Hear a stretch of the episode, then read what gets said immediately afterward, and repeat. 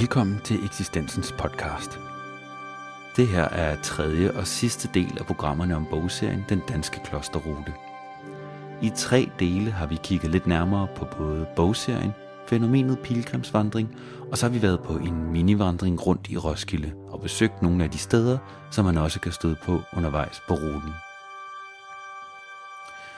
I det sidste afsnit når vi til et kloster, men ikke et kloster i traditionel forstand. Og så snakker vi videre med seriens ophavsmand Jens Christian Grav.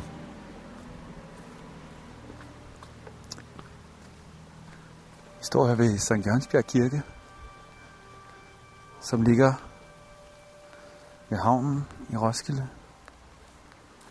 Med udsigt over vandet. Her synes jeg virkelig, man kan se, den er gammel, ikke? Ja. St. Jørgensbjerg Kirke er fra 1000-tallet, bygget i frødsten, og har nogle meget karakteristiske øh, rundede hjørner på selve kirkeskibet, som, øh, som man ellers kun ser på stavkirker.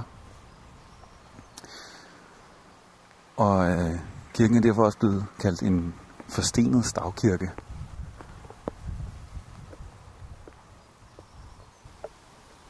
Og det giver for sig meget god mening,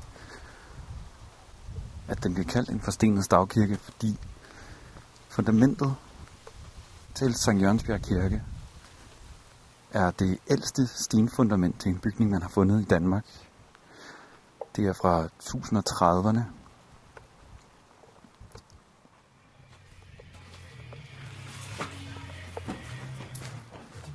I bunden af kirkegården ved Sankt Jørgensbjerg Kirke, der er en låge, der fører ned mod havnen. Og når man kommer ned ad den sti, så ser man lige frem først, så ser man en stor træbygning. Det er Roskilde Vandrehjem.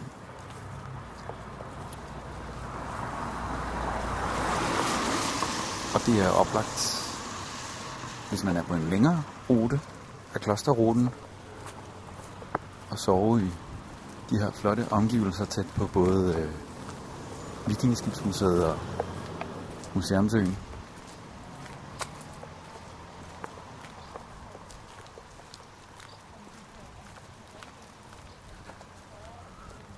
Nu går vi forbi det gamle gasværk,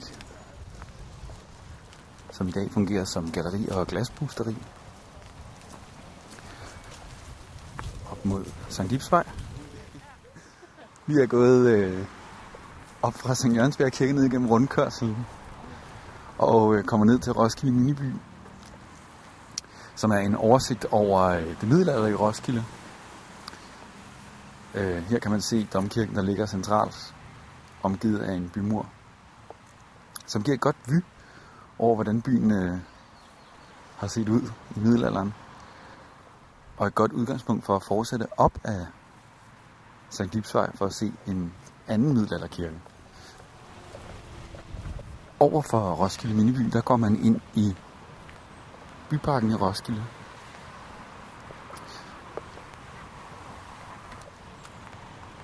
Her er store grønne træer, og der er bedsteforældre, som fodrer ender. Og på toppen af byparken ser man en lille pavillonbygning, der fungerer som restaurant.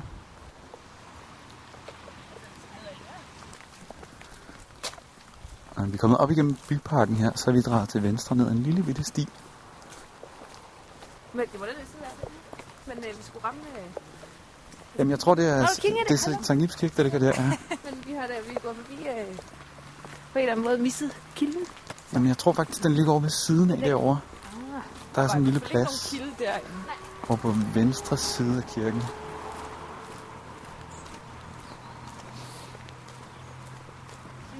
Og vi drejet til højre ind på Sankt Ibs Kirkegård her.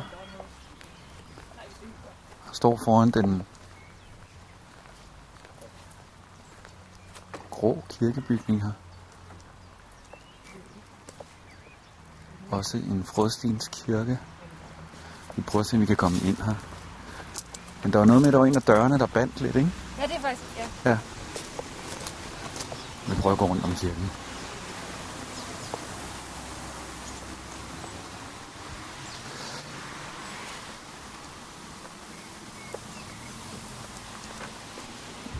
Kan du få døren op?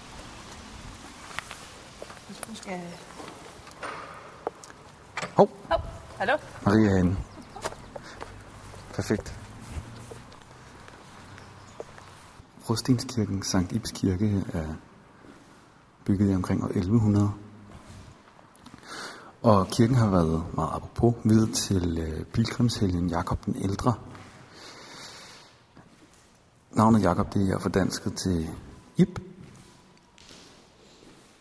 Og han er jo selvfølgelig kendt som den kendt fra den øh, verdensberømte valgfartsby San Diego de Compostela i Nordvestspanien.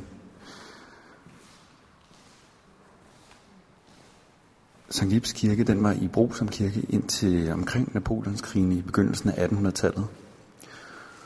Og øh, på det tidspunkt der blev den indrettet som krudtmagasin og lazaret for øh, spanske soldater, der var indkvarteret i Roskilde for at støtte den danske her.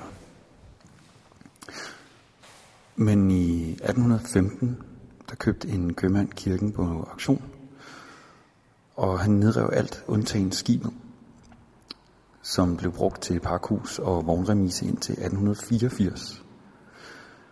Og herefter der overtog stiftet kirken og satte det i stand til det øh, nuværende stand.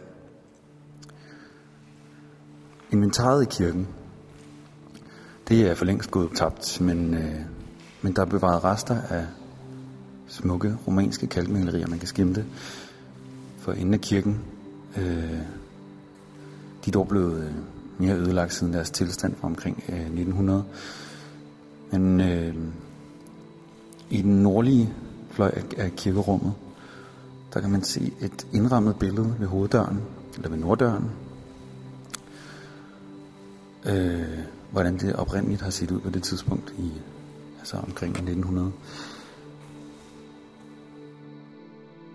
Det der med kirken som hellig sted, den er hellig på grund af det, der, det den er, dens funktion. Det er ikke på grund af, af, af murstenene eller, eller, eller tag, tagværket, men grund, på grund af dens funktion, dens betydning i menneskers liv. Og så er det der også, vi jo trods alt har sakramenterne forvaltet. Dåb og nadver. Det er de, det er de hellige, det hellige, de hellige, de hellige ting, de foregår der. Det er det, der helliggør huset, og den prædiken, der holdes af en præst, fornuftig præst en søndag formiddag, det er jo også en måde at hellige rummet på. At dette rum, det bliver rammen omkring øh, forkyndelsen af det kristne evangelium. Så øh, for mig spiller arkitekturen en stor rolle. Der er rum, som man kan komme ind i, som egentlig har været temmelig foragtet af sådan de fine på Kunstakademiet med videre. For eksempel mange af de såkaldte murmesterkirker i Midt- Midt- og Vestjylland, der blev bygget uden de store ambitioner, men alligevel som en slags småkopier af, af større middelalderkirker. Øh, de er ikke originale, men de hellige steder på grund af det, der er sket der, på grund af deres funktion, på grund af deres øh, øh, tilstedeværelse i lokalsamfundet. Og i byerne oplever man det også. Klosterruten går jo også igennem byer, hvor man kommer ind i et, et, hvor et, et stort, måske dejligt, højloftet, gotisk rum, hvor lyset kommer ind. Lyset, som fortidens arkitekter arbejdede meget, meget bevidst med, som en udfoldelse af det hellige. Øh, der er selve rummet noget, der taler til mig om det hellige. Men det hellige, det er jo ikke sådan bare hellige i almindelighed for mig. Øh, det hellige, det, det koncentrerer sig i, i det kristne evangelium, i det kristne budskab, den kristne menneskelighed, appellen også til at gøre godt ved hinanden. Jeg prøver hele tiden at se det med de øjne, som jeg selv så med, da jeg første gang kom ind i et kirkerum. Jeg er da ligeglad med, om sølvstagerne de øh, stammer fra herregård, ditlen eller datten, fra hvornår. Det er helheden, og så nogle enkelte ting, som markerer dette rum som noget særligt, noget helligt, for at vende tilbage til ordet hellighed igen. Øh, og det vil sige, at jeg alligevel har den åndelige profil med i høj grad med, når jeg udvælger. Det ved folk bare ikke. De ved ikke, hvad jeg ellers ville have kunne have skrevet om. Så det vil sige, at der er en tendens, en, nogle pegefingre, om jeg så må sige, indlagt i beskrivelserne, som gør, at den enkelte beskrivelse forhåbentlig føjer sig ind i en helhed af spirituel karakter.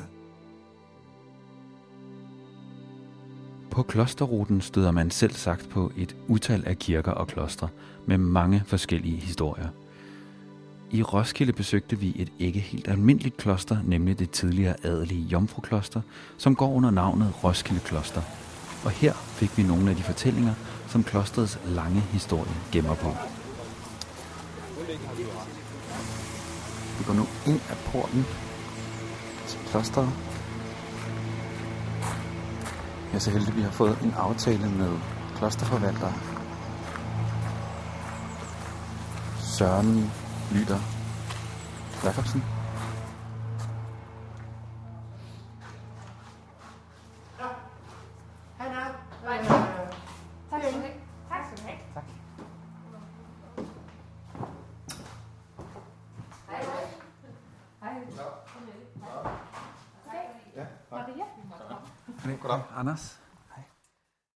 Vi har øh, faktisk 800 års historie, vi kan opvise her på stedet, for der er oprindeligt ligget et sortebrødrekloster i 300 år, så har det været en herregård her på stedet. I den bygning, vi står, er faktisk bygget som en herregård. Øh, det var det i 150 år, og så har det været adelig jomfrukloster i yderligere 300 år, og så den sidste øh, periode her, de sidste omkring 50 år, der har vi været en almen velgørende stiftelse, hvor vi stadigvæk har et velgørende formål. Vi leger boliger ud på meget rimelige vilkår, og så har vi vores kulturværdier, Øh, her i, i hovedbygningen, hvor vi er i øjeblikket, øh, som vi skal passe på, og som vi skal fremvise, og, og det gør vi på rundvisninger og, og ved forskellige arrangementer. I 1907 der fandt man morrester fra, fra den gamle klosterkirke, så man ved, øh, hvad man godt vidste i forvejen fra historiske kilder, at, at der har ligget et meget stort sortebrødrekloster, altså dominikanerkloster herude, som så bliver revet ned i forbindelse med, med reformationen i 1536. Og så sker der det, at øh, hele grunden bliver solgt, at kongen sælger det til en lokal adelsmand, og han bygger så den herregård, som vi, som vi også faktisk står i her. Øh, og han bruger sten og tømmer fra det gamle munkekloster, så man kan sige, det er her stadigvæk på, på sæt og vis, fordi mursten og, og tømmer i den her bygning, det er øh, fra det gamle kloster. Mm. Og så er det senere, det bliver til et, øh, et jomfru, øh, adelig jomfrukloster her. Øh, kan du fortælle lidt om det skift, der sker i øh, brugen af kloster ved reformationen? Ja, altså der, der sker jo det, at, at alt øh, kirkens ejendom overgår til, til kongemagten, altså Christian den 3., øh, som jo øh, bliver noget rig ved den her manøvre, og, og, og i den forbindelse, der bliver jo alle øh, klostrene, de, de forsvinder jo øh, stille og roligt, og, og dermed forsvinder også den øh, mulighed for adelen for at sætte deres pigebørn i, altså dem, der ikke skulle giftes, sætte de pigebørn i, i øh, nonnekloster, for det var den måde, man, man kom af med, om jeg så må sige, kom af med, med de piger, der ikke skulle giftes, det var, at de blev sat i nonnekloster. Men den mulighed forsvinder jo så. Og så må sådan nogle piger jo i de næste mange år bare gå ud på de store gårde, hvilket jo ikke har været nogen særlig ønskværdig situation, hverken for forældrene at have de her piger gående, eller for pigerne selv, der alle har vidst, at de ikke skulle giftes, og der er nok blevet peget fingre af de her unge piger, som efterhånden er blevet ældre og ældre, og måske lidt, lidt spidset efterhånden også. Og det er det, der, der så i 1699 fører til, at, at der er to adelsdamer, som siger, at det her det vil vi ikke finde os i at se på, at, at de unge piger i vores stand, de har de her dårlige forhold. Og de går så til kongen på det her tidspunkt af Christian den 5. og får lov til at indrette og købe den her herregård for deres egen penge og indrette den til et adelige jomfrukloster. Så det var simpelthen en social foranstaltning på de her to adelsdamers side. Okay, øhm, vi står i, hvad der ligner den ene længe her. Som jeg kunne se, da- da vi gik ind, der stod der 1699 ude på facaden. Og det er så den oprindelige bygning, eller hvordan? Nej, altså øh, bygningen har, er, er øh, bygget, i- den er bygget i to tempi. Den øh, midterbygningen øh, er ikke fra 1699, som der står. Det, det, år, det er det år, der blev oprettet adelig jomfrukloster, men, men midterbygningen er fra 1565. Så det er altså en, en gammel bygning. Mm. Og ganske kort efter man har bygget midterbygningen, så bliver de to sidefløje sat på. Og den fløj, vi står i nu, den kalder vi kirkefløjen øh, fordi der senere er blevet indrettet kirke her på første sal, og den anden fløj, der, som vi kan stå og kigge ud på af vinduerne, har den øh, hedder priorindefløjen, for derovre herskede priorinden i, i sin tid, da det var adelig Kloster. Okay, og, og vi står øh, som sagt i øh, kirke, kirkerummet på første sal. Øh, kan du fortælle lidt om rummet her? Øh? Altså kirken er, bliver indrettet øh, i, i forbindelse med, at de to øh, adelsdamer indretter adeljomfrukloster. Religionen har betydet meget. Det var jo ikke et egentlig religiøst kloster, altså det var ikke et nonnekloster, men et adeljomfrukloster. Men religionen har betydet så meget, at man har tænkt, her skal man have en, en kirkesal, hvor der kan bedes morgen og aftenbøn, øh, øh holdes med, øh, højmæsser og, og så videre. Så det har man så gjort. Øh, og kirkens indretning er også betalt af de to damer, øh, og man kan se øh, alderet og prædikestolen er oprindelige fra, fra kirkens oprettelse der. Den, den bliver indrettet i om, omkring 1700 og så officielt indvidet i begyndelsen af 1701. Og, og det, de her ting, de er altså fra, fra den tid. Så har vi en, en meget fin døbefond, som også er, er, er ret gammel. Den er faktisk ældre end kirkens oprettelse, et tysk arbejde. Og Øh, så er der en, en række stolesteder, der er plads til omkring øh, 70, når vi, kan, når vi stopper kirken helt op. Øh, men stolestederne er så fra omkring midten af 1800-tallet, hvor de er, er blevet fornyet. Men, men det er oprindeligt i virkeligheden den gamle fruerstue på, på herregården, der er indrettet til kirke. Altså, I dag vil vi kalde det opholdsstuen, men der, hvor, hvor gårdens kvinder og, og primært holdt til. Har du nogen, øh, hvis man kommer her som besøgende, øh, har du nogen sådan særlige højdepunkter, du vil, du vil trække frem, sådan, som er helt specielle, øh, når man ligesom træder ind i klosteret? Ja, så synes jeg, vi skal gå ind og, og se riddersalen og, og, og kigge på den, for den er helt speciel. Ja. Så lad os gå ind i riddersalen.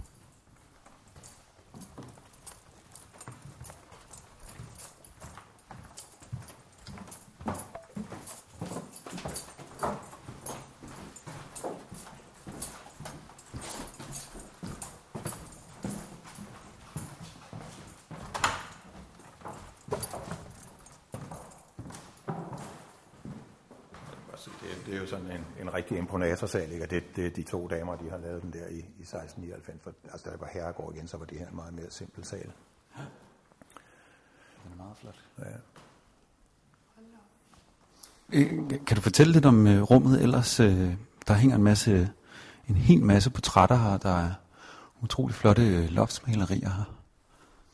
Ja, det er jo sådan, at, at øh, de to øh, adelsdamer, som stifter klosteret, de har jo skulle vise for, for resten af adelen, at det var et sted, man roligt kunne sætte sine piger. Vi skal tænke på, at det her det er det første adelige jomfrukloster i Danmark, så, så konceptet er nyt, så, så de skal vise, at det er et ordentligt sted, øh, man, man kan få anbragt sine piger. Det kostede så i øvrigt også øh, derefter, skal jeg hilse at sige. Men en af de ting, de, de to damer de gør, det er altså, de indretter den her fantastiske riddersal. Og, og der er mange specielle ting. Øh, blandt andet så har vi jo gyldenlæder på væggene, og, og det er jo øh, helt overdået med, med alt det gyldenlæder, der er inde i den her sal. Det andet det er, at, at de har fået bemalet lofterne. Det er et, øh, det, man kalder et kassetteloft med, med 60 malerier. Øh, det er sådan noget øh, lidt... Øh, øh, hvad skal man sige, naivistisk maleri. Det er ikke sådan en stor malerkunst, men det er helt specielt, for der findes ikke noget tilsvarende nogen steder. Og rent faktisk er det hele bibelhistorien som tegneserie, kan man sige, fordi det starter nede i, i, i det fjerne hjørne med himmel og jordens skabelse, og billede nummer to, det er Adam og Eva i paradis, og så kører det ellers med historier fra det gamle testamente, og midtvejs, der har vi, får vi født Jesus, og, og så kører det videre, og i næst sidste række kan man øh, finde korsfæstelsen, og så slutter det hele med dommedag. Så i de her 60 billeder, der har man simpelthen Bibelen som, som tegneserie. Så er der en masse øh, portrætter herinde, og, og det er alle sammen øh, portrætter af vores to stifterinder og deres efterkommere, fordi det er sådan, at stadigvæk i dag øh, er det de samme to familier øh, her fra, fra Roskilde, som, som øh, er i vores bestyrelse. Og så er der senere, er vi blevet lagt sammen med Odense Adelig Kloster. Så der er så også kommet en familie med det over fra sådan Brahe-familien. Men, men alle tre familier, de har altså holdt fast i, at det, de er i bestyrelsen. Så det er normalt den ældste søn, der overtager øh, værvet som, som bestyrelsesmedlem. Fuldstændig ulønnet og, og til stort besvær, men, men det er en familieforpligtelse. Ja. Spændende. Det er virkelig flot rum, ja. vil jeg sige. Og så er der jo en, lige en anden detalje ved det, det er, at, at øh, vi har jo ikke noget elektrisk lys herinde. Så når vi holder arrangementer også i dag, så gør vi jo på samme måde som for 452 år siden, at vi sender en masse levende lys. Og, og som man kan se, så har vi jo tre store malmkroner og stager på væggene med, med knap øh, 100 stearinlys. Øh, så, så når man tænder op på dem, øh, så, så bliver der rigtig smukt herinde, fordi det giver genskin i, i gyldenlæderet på væggen, og så bliver sådan en helt gylden stemning herinde. Der bliver så også temmelig varmt og lidt ildfærdigt, men, men det er jo en fantastisk ramme at, at holde et arrangement i. Og det kan, man kan faktisk lege salen, altså vores beboere øh, kan, kan bruge det frit øh, til deres runde fødselsdage eller andre mærkedage, og, og øh, vi bruger det til koncerter og foredrag og foreningsarrangementer. Øh, men man kan altså også lege det til fester, så det er ikke noget, der sker så voldsomt tit, men, men øh, det kan lade sig gøre. Men det er også dyrt, fordi vi, vi skal have noget for ulejligheden. Det er også besværligt for os, men, men det er jo en fantastisk ramme at, at holde en, en fest i. Det gyldne leder der på væggene, det er simpelthen øh, læderstykker med præget mønster i? Ja, gyldleder er, er jo tyndt gravet kalveskin, øh, og så presser man det på bagsiden med, i, med, med nogle træforme, øh, og så øh, kommer der nogle ophøjninger ud af det. Det gør man i våd tilstand, og når det så tørrer op, jamen så har man sådan et stift stykke læder, hvor man så sidder og trækker bladguld over på. Så det er jo altså ægte guld, man, man trækker over på. Så det er jo både øh, arbejdsmæssigt, at det, at det er jo en stor udgift, selvom arbejdsløn ikke var noget, man talte så meget om dengang, men, men det, det her har været et stort arbejde. Og så er det jo rigtig, rigtig dyrt, fordi det er jo, materialerne er, er jo meget dyre. Så det, det har været en, en, en helt speciel ting at, at kunne sætte så meget gyldleder op i den her sal, som de har gjort. Mm. Nu har vi stået her og kigget lidt ind i riddersalen. Har du andre... Øh andre ting, du gerne vil fremhæve, øh, måske her i salen eller, øh, eller andre steder i klosteret? Jamen, vi kan jo gå ind ved siden af, vi har et par stuer mere herinde.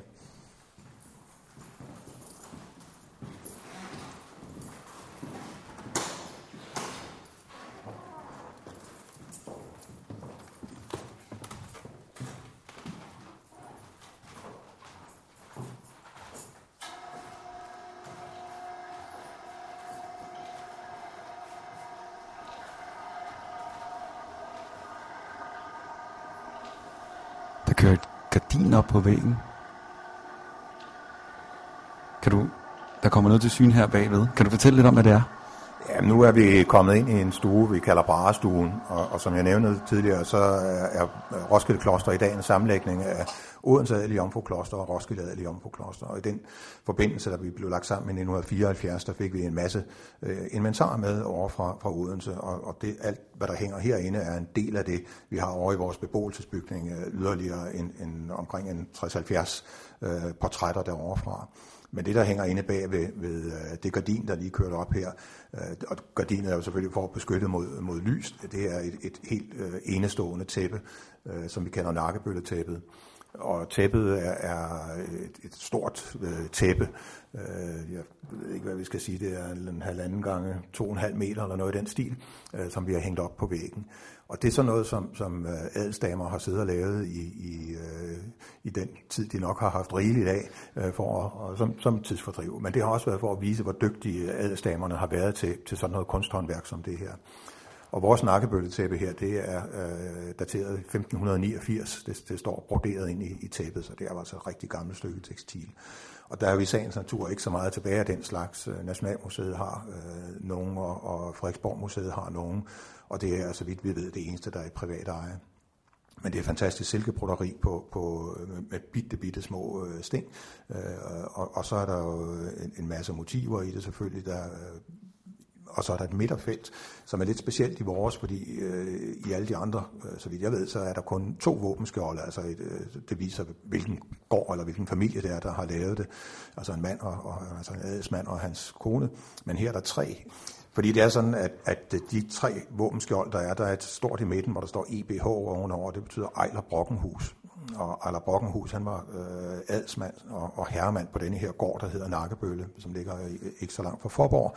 Og det er som sagt derfor, vi kalder det Nakkebølle-tæppet. Og når der er to øh, andre våbenskjold syet ind på, på tæppet, så er det fordi, han har været gift to gange. Og hans første kone øh, er symboliseret ved et, et våbenskjold, hvor der står BF ovenover, og så i øvrigt med sorte æren.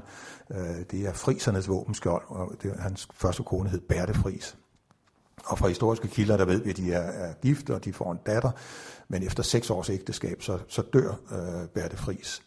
Og derfor er der så et våbenskjold mere. Øh, men øh, samtidig med, at, at Berthe Fris og, og eller Bronghus, de er på gården, så er der en ung adelsfrøken, øh, som øh, er er der. Vi ved ikke hvorfor i virkeligheden. Hun kunne være i pleje, eller hun kan være til oplæring. De bytter ret meget rundt på, på børnene øh, på de store gårde på det her tidspunkt. Men i hvert fald, hun hedder Christianse Krukov, og i hvert fald så tror nu denne Christianse Krukov, at hun skal være den nye frue på Nakkebølle. Men øh, det andet våbenskjold, det er billernes våbenskjold, og der står AB ovenover, det betyder Anne Bille. Så det bliver altså ikke Christianse Krukov, der, der bliver gift med, med Ejler Brockenhus. Øh, og hende her, Christiane Krokov, hun bliver altså virkelig vred og, og forsvinder snart fra gården. Og de to nygifte, Ejler Brockenhus og Anne Bille, de går så i gang med at sætte børn i verden. Øh, og nu sker der bare det forfærdelige. De næste 12 år, der får de 14 børn, som alle sammen er dødfødte. Øh, og på det her tidspunkt, jeg er altså i slutningen af, af 1500-tallet, der kan der kun gives én forklaring på denne her ulykke. Så man starter en hekseproces på Nakkebølle. Fanger to kvindfolk, øh, og de fortæller alle mulige røverhistorier, de, de har, har lavet, øh, men udpeger naturligvis Christianse Krokov her som, som bagmanden i det hele. Øh, så de, de øh, kommer så levende på bålet, de her to, som indrømmer, at de er hekse, og Christianse bliver også anklaget, men, men undslipper, om jeg så må sige, sin straf her, fordi hun, hun anlægger en jurisag, og hendes bror skriver forsvarsskrift for hende. Men nogle 20 år senere, så bor hun op i Aalborg, og det opsker også underlige øh, og mærkværdige ting. Øh, og så starter man en hekseproces deroppe, og fanger fire kvindfolk denne gang, og fuldstændig samme historie. De kommer i pinligt forhør, de indrømmer, de hekser, udpeger Kristance som, som bagmanden. Og, og de fire der, de bliver levende brændt på bålet, og Kristance, hun slipper ikke denne gang. Hun bliver arresteret og kommer fra en særlig dom, domstol, for hun kan ikke dømme som en almindelig, ved en almindelig domstol som adelig. Øh, men med kongen for bordenden og øh, hele rigsrådet som en slags domsmand, så bliver hun dømt som heks. Så vi har en adelig heks i Danmark, der hedder Christance Krogård. Men nu vil man jo ikke brænde hende, det var simpelthen for simpelt. Så i stedet for, så førte man hende tilbage til Aalborg, og så i sommeren 1621, så blev hun halshugget med svær. Så det er, er historien om nakkebølletæppet.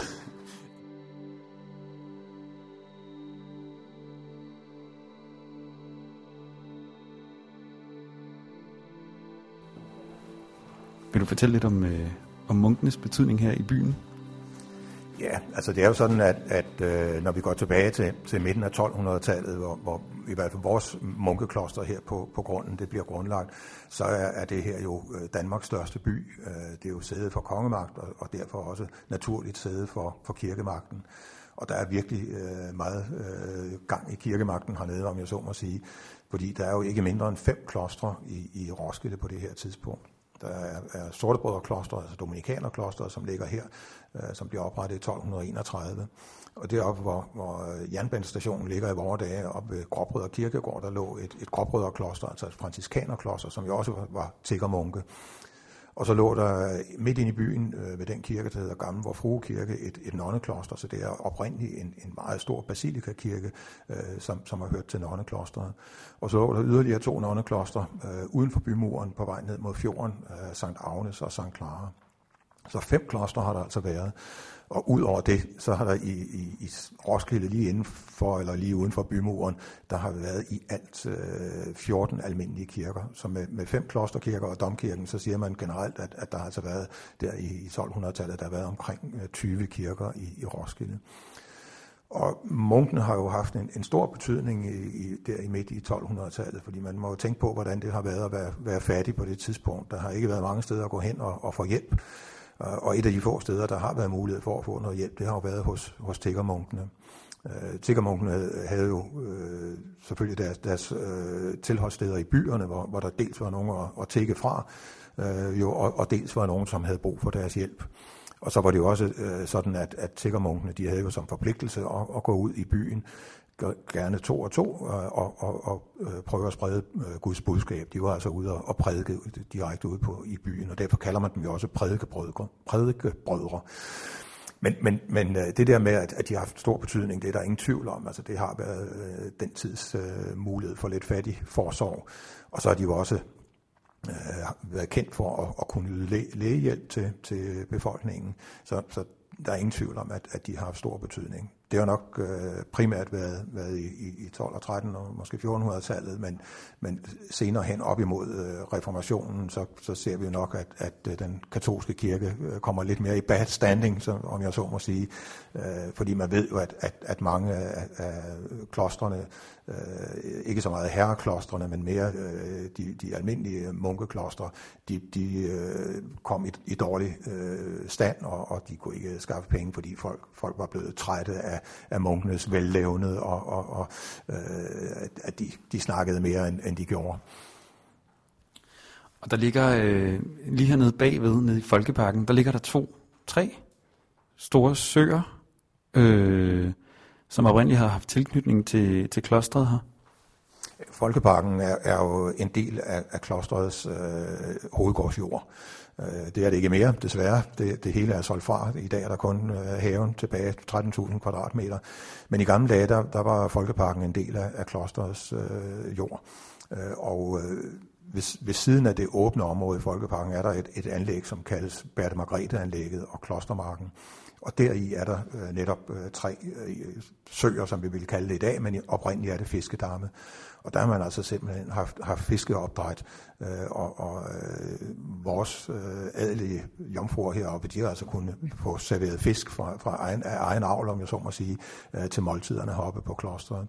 Men, men senere hen øh, har man også øh, brugt det til at, at lave fiskeyngel, så helt op til omkring 2. verdenskrig, der blev der øh, lavet fiskeyngel dernede til udsættelse i, i Roskilde Fjord, fordi man på et tidspunkt var, var der meget, meget lidt øh, fiskeri i fjorden, og det var fordi, øh, der var ingen fisk, og, og derfor prøvede man altså så at lave fiskeyngel op i de her søer, og så udsætte i fjorden, hvil, hvilket gjorde faktisk, at, at der en, i hvert fald en overgang var et rimelig godt fiskeri dernede. Hvis man kommer hertil som øh, vandrer og gerne vil besøge kloster, øh, hvordan skal man så øh, gribe det an? Jamen, det øh, kan man kun gribe an ved at planlægge på forhånd, og, og øh, det der, der er altså de, de åbne rundvisninger, vi laver øh, for enkeltpersoner. Det er der, er der kun øh, i, i påsken, skal torsdag og langfredag, og så hver onsdag i, i skolesommerferien. Og det gør vi to gange hver af disse dage, kl. 11 og kl. 14. Øh, ellers så er det øh, organiserede rundvisninger for, for grupper, som man, man bestiller på forhånd hos klosterforvalteren. Øh, det gør vi så gøre øh, til gengæld alle årets 365 dage, øh, fra kl. 9 om morgenen til kl. 9 om aftenen. Men hvis man kommer vandrende, øh, så må man nøjes med at gå ud på klosterstien øh, og, og nyde udsigten til, til de gamle øh, og, og smukke bygninger. Øh, der kan, man kan jo sådan set komme hele vejen rundt om klosteret og, og øh, kan på den måde se bygningerne. Man kan komme bagom og, og se den nyrenoverede klostermur, øh, som jo giver det her indtryk af, af et lukket klosterkompleks. Men, men der er ikke åben for offentligheden i, i det daglige.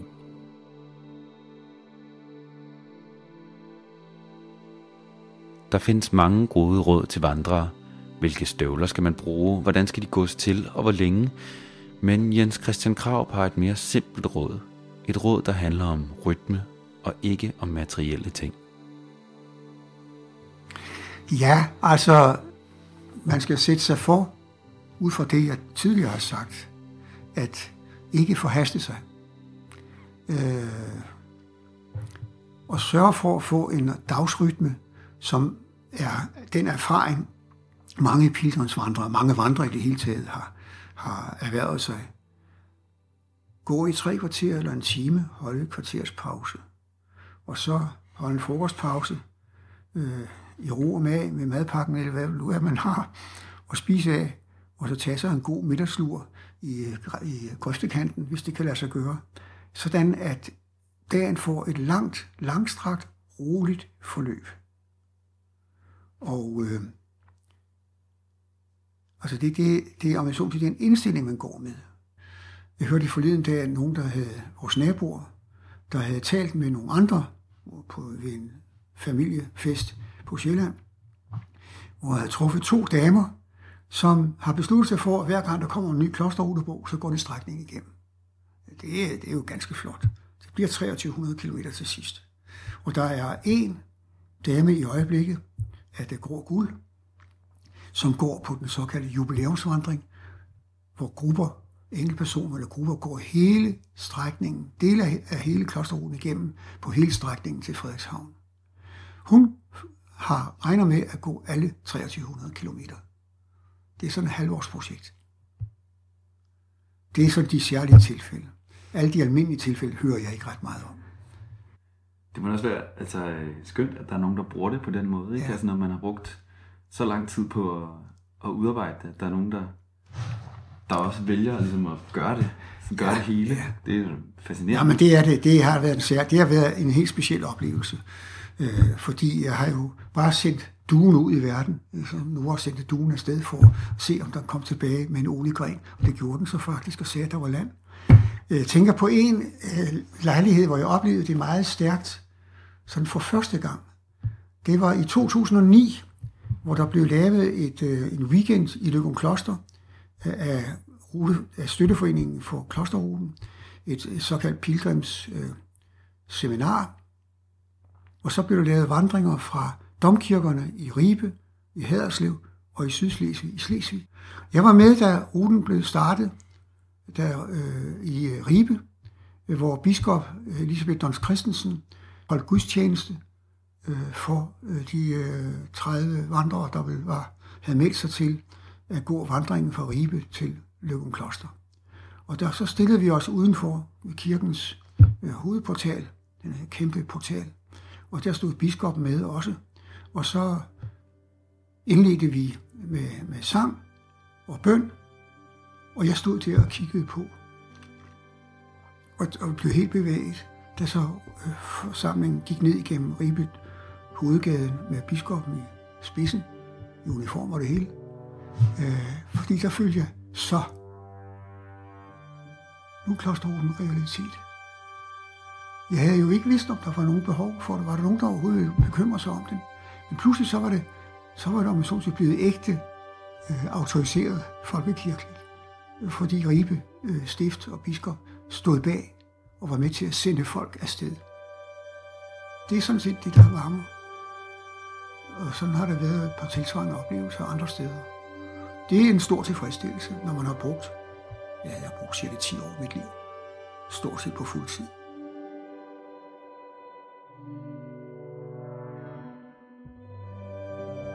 Det her var sidste del af eksistensens podcast om den danske klosterrute og vandring.